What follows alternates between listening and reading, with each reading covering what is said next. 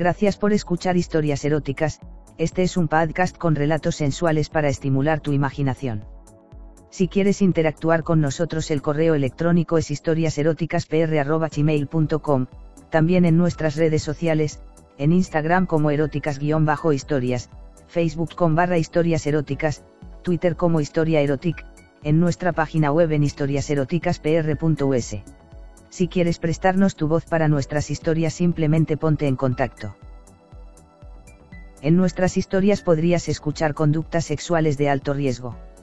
Oriéntate con profesionales para conductas sexuales seguras. Esa noche me dejaron descansar, afortunadamente. Al día siguiente, al levantarme, estábamos entrando en Montecarlo. Vaya preciosidad de lugar. Estaba admirando el paisaje cuando entró Ali en el camarote, se me acercó rápidamente y me besó efusivamente mientras me acariciaba entre los muslos. El finísimo camisón de dormir no servía, evidentemente, de obstáculo. Hola preciosa, ¿cómo estás? ¿Has dormido bien? Buenos días Ali, si he dormido como un lirón. ¿Quieres que follemos? Y tanto que quiero, pero ahora no podemos. Tienes que desayunar y arreglarte deprisa, tenemos que bajar a tierra. Mi padre quiere que te lleve a que te anillen los pezones y comprarte un regalito. Más piercings. Me vais a dejar como un gruyere con tanto agujerito. No te quejes, putita, que vas a disfrutar como una coneja, anda vamos a desayunar. Espera que me visto enseguida. No hace falta, estás bien así, nadie se va a escandalizar. El atuendo era para que me miraran con malas intenciones.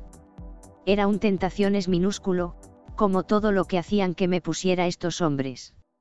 De raso gris verdoso, con tirantes y que me alcanzaba medio muslo. Sería mejor que no me agachara, sino menudo primer plano de mi culo y mi chochito.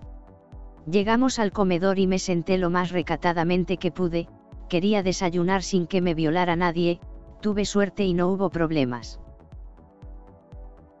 ¿Y tu padre, dónde está? Ha bajado a tierra, tenía que preparar la salida de esta noche, por cierto tienes que comprarte ropa para la ocasión. Hoy no te pongas la túnica, encontrarás la ropa sobre tu cama.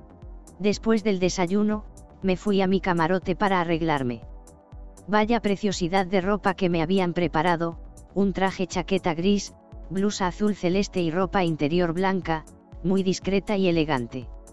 Desde luego, hoy tocaba ir de señora. Una ducha rápida, maquillaje, y a vestirme. Estaba elegantísima. Ali, ya estoy lista, le dije al encontrarlo en cubierta. Lista y preciosa, estás guapísima. Vamos. Nos metimos en un Mercedes blanco, más grande que el de Marbella, y después de un paseo por la ciudad y varias tiendas de ropa y complementos, llegamos a otra especie de barbaría. No olvidaba el piercing.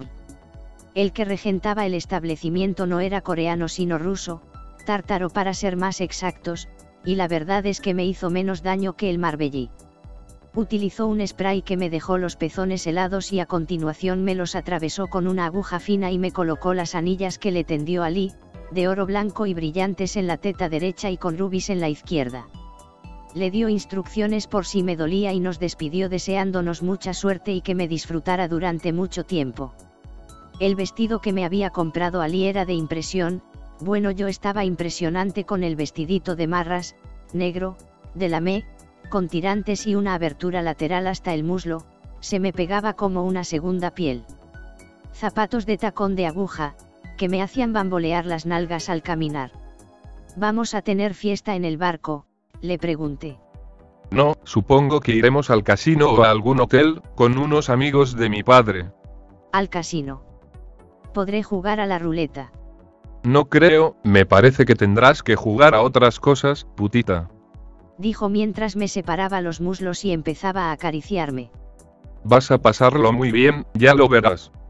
Llegamos al barco, ya estaba allí Mohamed esperándonos. ¿Qué, Ali? Has cumplido todos los encargos. Ya tiene anillados los pezones como tú querías y le he comprado ropa para esta noche.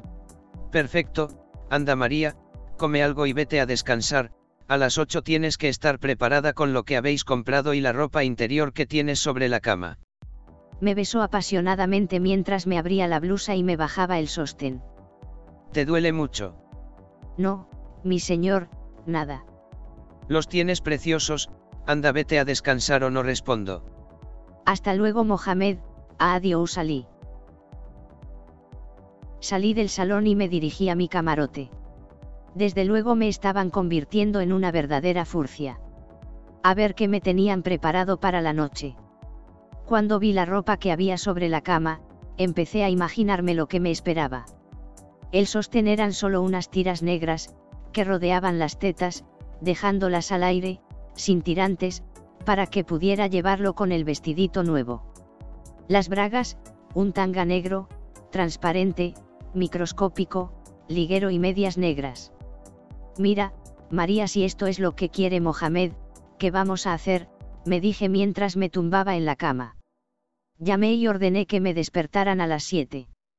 No me costó nada dormirme, y a la hora indicada sonó el teléfono. Salté de la cama y me metí en la ducha. Me acicalé y empecé a vestirme, a la hora indicada por Mohamed estaba entrando en el salón. Allí estaban los dos con sus túnicas, no parecía que fueran a salir. Nos vamos, ya, Mohamed. Te vas tú, María, nosotros nos quedamos. Pero tengo que ir sola. Tranquila, si algo, vas a estar es bien acompañada, no te preocupes.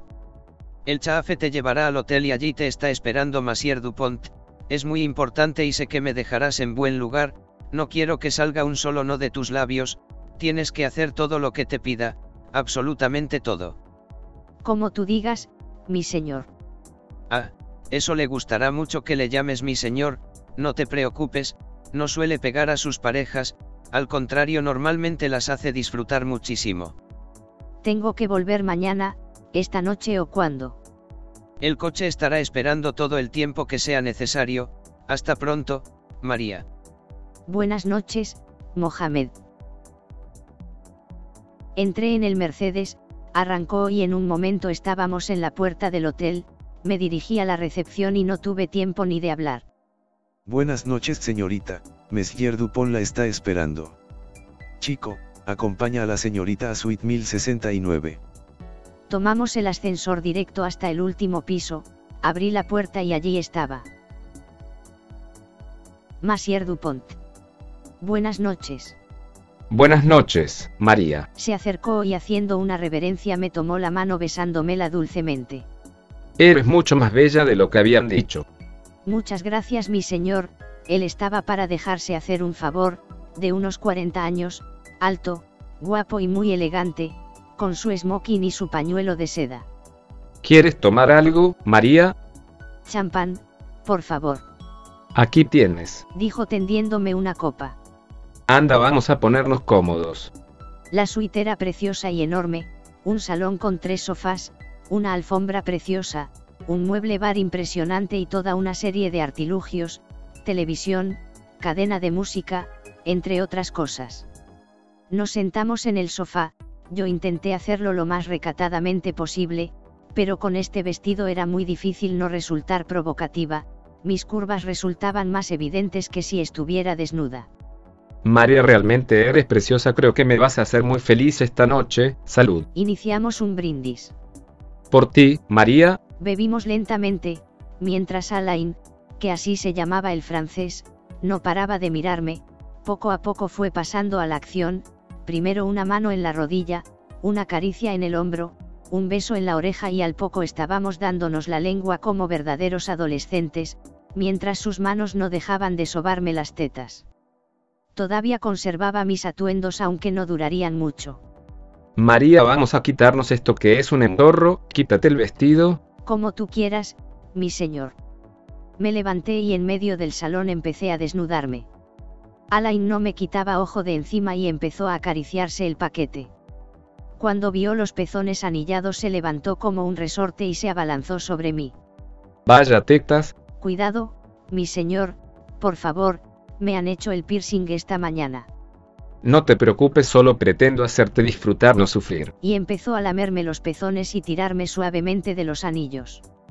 Estábamos encima de la alfombra, en el centro del salón, Alain empezó a desnudarse mientras cogía mi mano y me la llevaba a su verga. Venga, a ver qué sabes hacer, putita. ¿Qué prefiere, mi señor? Primero, chúpamela mientras yo te lo como. Me hizo tenderme sobre él, mis rodillas a ambos lados de su cabeza, mi chocho encima de su cara y su verga en mi boca. Menudos lametones me daba sobre el tanga mientras yo me comía su polla, en cuanto notó el clítaris anillado me arrancó el tanga, y siguió sin impedimentos su ataque a mi entrepierna, estaba como loco, metiéndome la lengua en la vagina, me estaba poniendo bien caliente. Sin darme cuenta movía mi pelvis, apretando mi pubis contra su boca. Qué rica la tienes, le decía. Realmente me había acostumbrado a hablar como una verdadera ramera. María, estás buenísima, te voy a perforar el coño y después te la meteré por el culito. Con tanto chuperreteo yo estaba mojadísima y deseando que me follara, pero entonces se detuvo y me arrastró hacia el dormitorio. Vamos, María, hoy vas a saber lo que es un verdadero polvo. Este no debía conocer a mis amos Mohamed y Ali, porque yo de polvos iba bastante bien servida. Menudo dormitorio, una cama de unos dos metros de ancho, y todas las paredes con espejos, incluido el techo. Música y luces muy tenues, un verdadero picadero. Cerró la puerta de un portazo y me tiró literalmente sobre la cama y de un manotazo me quitó lo poco de ropa que me quedaba. Se arrodilló junto a mí y empezó a manosearme las tetas. Ah, cuidado, me haces daño. Grita, grita todo lo que quieras, esto está insonorizado y te apretaré todo lo que quiera, Furcia. Decía mientras me tiraba de los dos anillos. Mis pezones se estiraban como si fueran de goma, me dolía pero me estaba empezando a gustar, sin querer le clavé las uñas en el brazo y eso fue como un detonante, me siguió tirando de los pezones mientras me penetró de un solo empujón. Ahora sabrás lo que es bueno, puta. Empezó a culear con saña. Perdona mi señor, me dolían las tetas pero mi cueva me enviaba unas señales muy placenteras, nuestros vientres se unían a cada culeada, empezábamos a sudar y yo estaba al borde del orgasmo. Me puso las piernas sobre sus hombros para penetrarme aún más y en dos empujones empecé a correrme como una posesa. Oh, sigue, sigue. Ponte encima mío. Se tumbó boca arriba y yo a horcajadas acompañé su verga en mi interior, empecé a cabalgarlo, moviendo las caderas en círculos, mientras me sobaba, ahora cariñosamente, las tetas. Me corro, me corro, bebétela toda, dijo mientras me la metía en la boca y empezaba a eyacular. Menuda corrida, no podía con toda, me chorreaba por el cuello, alcanzando mis tetas. Eres una verdadera puta, María, anda vamos a la bañera. Nos metimos en la bañera, enorme, con chorros de hidromasaje, y en menos que canta un gallo, Alain ya la tenía otra vez en pie de guerra. Nos secamos, metiéndonos mano todo lo que podíamos y a la cama otra vez. Alain cogió una botella de champán y la agitó. Yo estaba tendida en la cama, boca arriba. Separo las piernas. Me dijo mientras abría la botella hizo saltar el tapón y tapó el gollete con el pulgar. Bien abiertas, cachonda mía. Y me metió la botella en la vagina, menuda sensación, el chorro de champán frío y enseguida sus labios bebiéndolo directamente. Esto sí que es una buena copa. Decía mientras bebía y me acariciaba el clítoris. Me volvió boca abajo y en ese momento ya sabía dónde me la iba a meter. Levante el culo. Sí, mi amo, decía yo con el culo en pompa mientras me seguía acariciando el clítoris y con la otra mano me manoseaba las tetas. Me metió la polla en el mojado coño y a continuación me puso la punta sobre el ano. Relájate, cariño. En un solo empujón me la metió hasta el fondo, ya tenía el camino bien abierto. Empezó a culear y yo, entre la verga enterrada en mi culo y sus manos que no paraban quietas, me corrí un par de veces antes de que se vaciara llenándome de esperma. Nos quedamos dormidos como angelitos, cuando desperté al día siguiente, estaba sola en la suite y nunca más volví a saber de Alain. Después me enteré que mi noche de placer le supuso a Mohamed un negocio de varios millones de doulas. Pensé en huir, pero ¿a dónde iba a ir con las pintas que llevaba, sin ropa interior y con el vestido de noche? Bajé al hall del hotel y el conserje llamó al chafe del Mercedes que me estaba esperando y me llevó de regreso al yate.